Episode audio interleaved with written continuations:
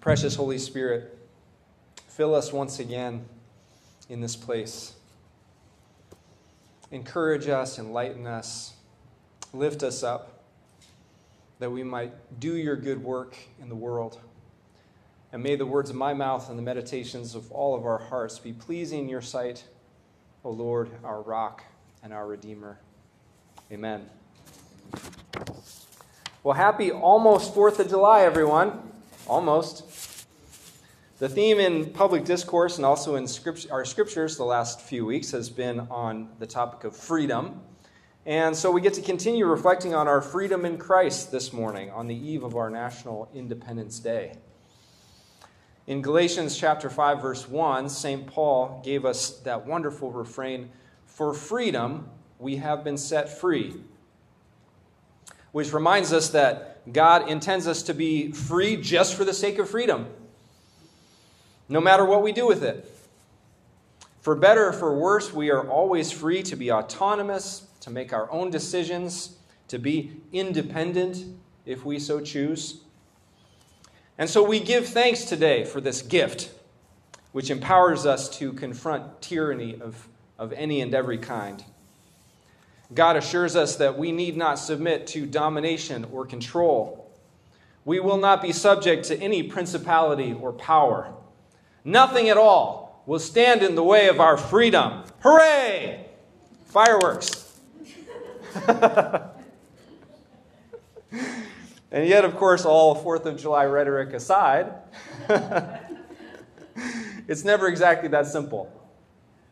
We know that. We know that pure, unrestrained freedom is also a kind of anarchy, which can be problematic in the long term. We know also that people tend to do terrible things with their freedom sometimes, like we've been witnessing in the news.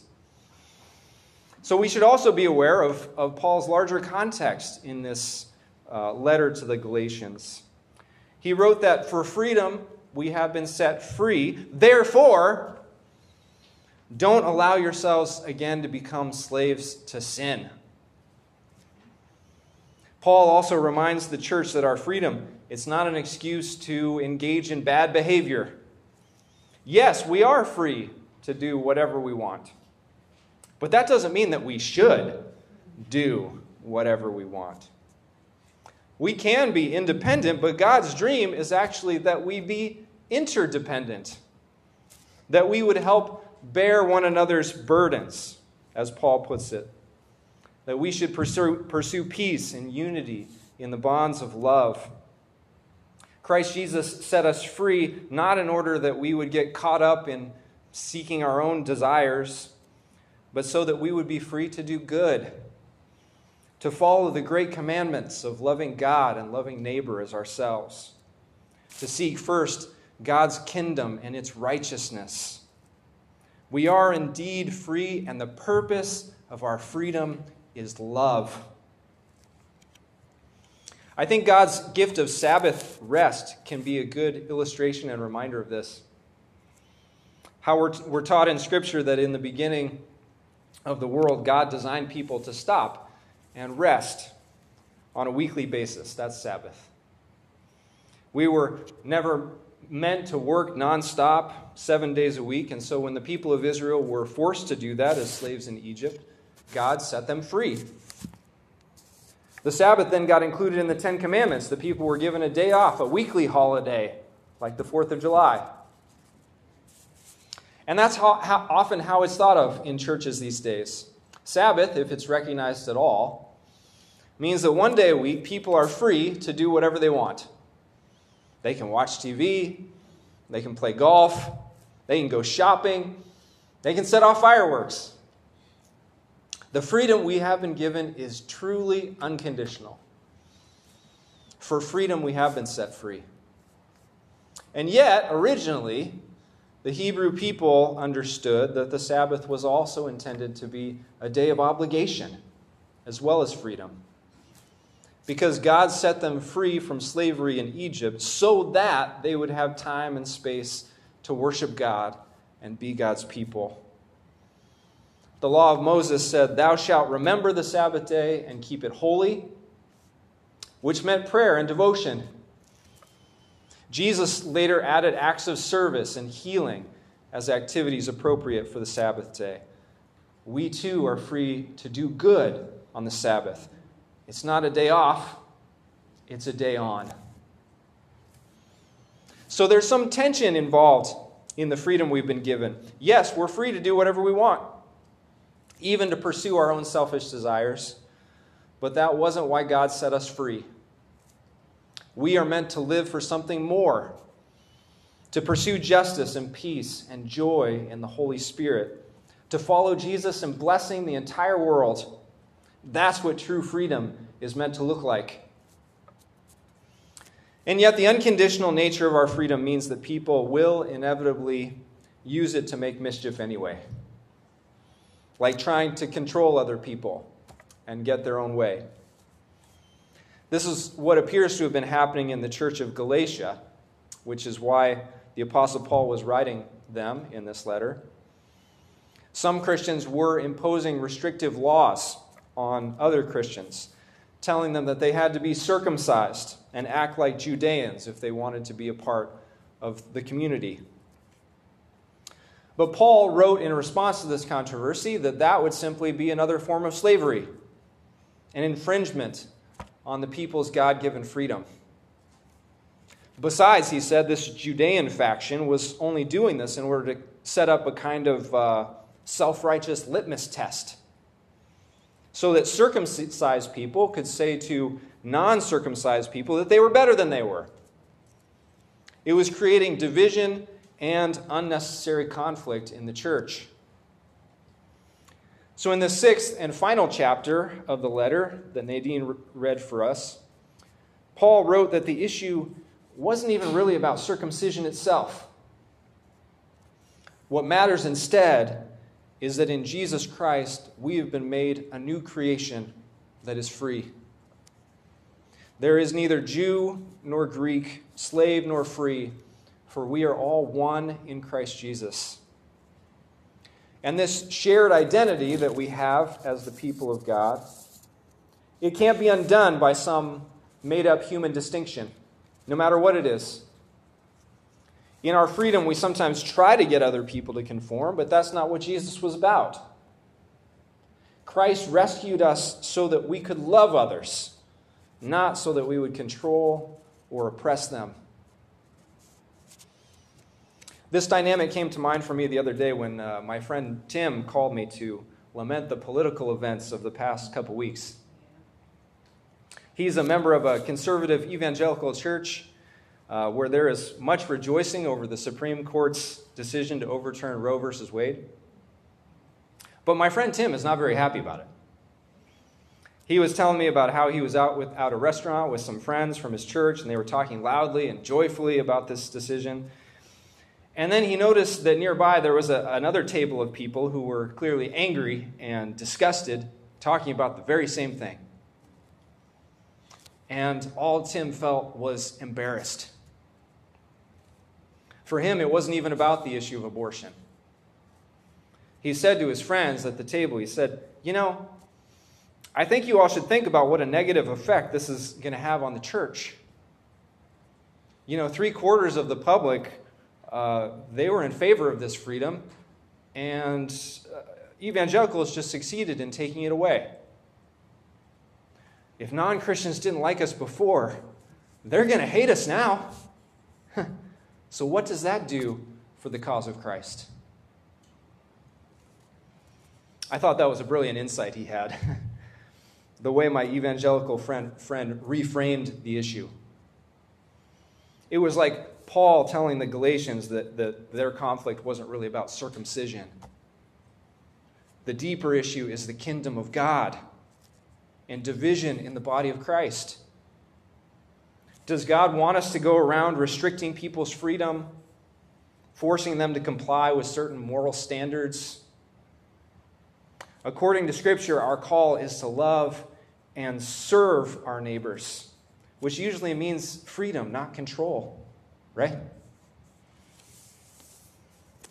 But of course, again, it's, it's never quite that simple, is it?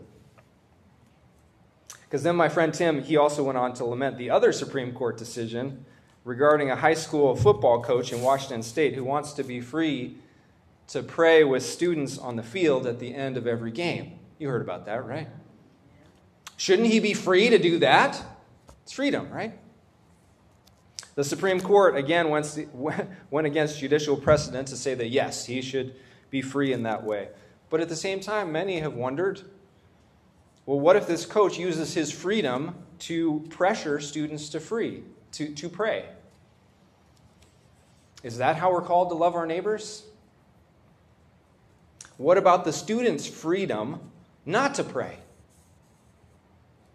And what if the tables were turned? It was a Muslim or Hindu coach who was praying on the field. Would evangelical parents want their kids to feel obligated to participate in a different religion? Personally, I might be okay with it. I, I don't feel offended by other religions. But my friend Tim, he had an even better reaction. He said, You know, I seem to remember a story about Jesus telling people that when they pray, they should go into their room and close the door and talk to God in private rather than put on a public show. You know, that guy should probably read his scriptures more. That was Tim's reaction. And again, I loved how my faithful conservative friend managed to reframe that issue too. Because it's not just about freedom of religion, it's also an issue of humility and hypocrisy in the church. Which are another couple things that St. Paul touched on in this letter to the Galatians. When Paul encountered division in the body of Christ, he urged the church to double down on the fruit of the Holy Spirit. That we should focus on love, joy, peace, patience, kindness, goodness, faithfulness, gentleness, self control. This is what we've been given the freedom to do, and there's no law against these things. The courts don't even have to be involved. And then Paul wrote in this chapter that if we encounter a person doing something wrong, we who live by the Spirit should restore that person with a spirit of gentleness. Not with condescension or vitriol, but by exercising the law of love. This is what's meant to set us apart as Christians. And it really is a countercultural calling if you think about it. In the midst of our very adversarial American system where two sides, sides fight about whose freedom should prevail, it's always pro choice versus pro life, Republican versus Democrat, individual rights versus states' rights.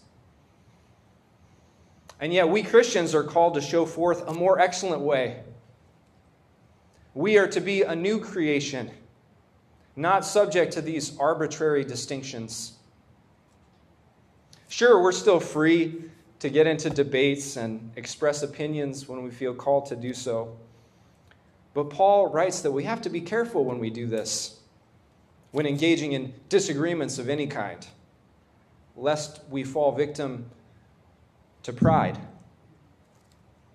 lest we start to think that we are superior to others more enlightened or virtuous.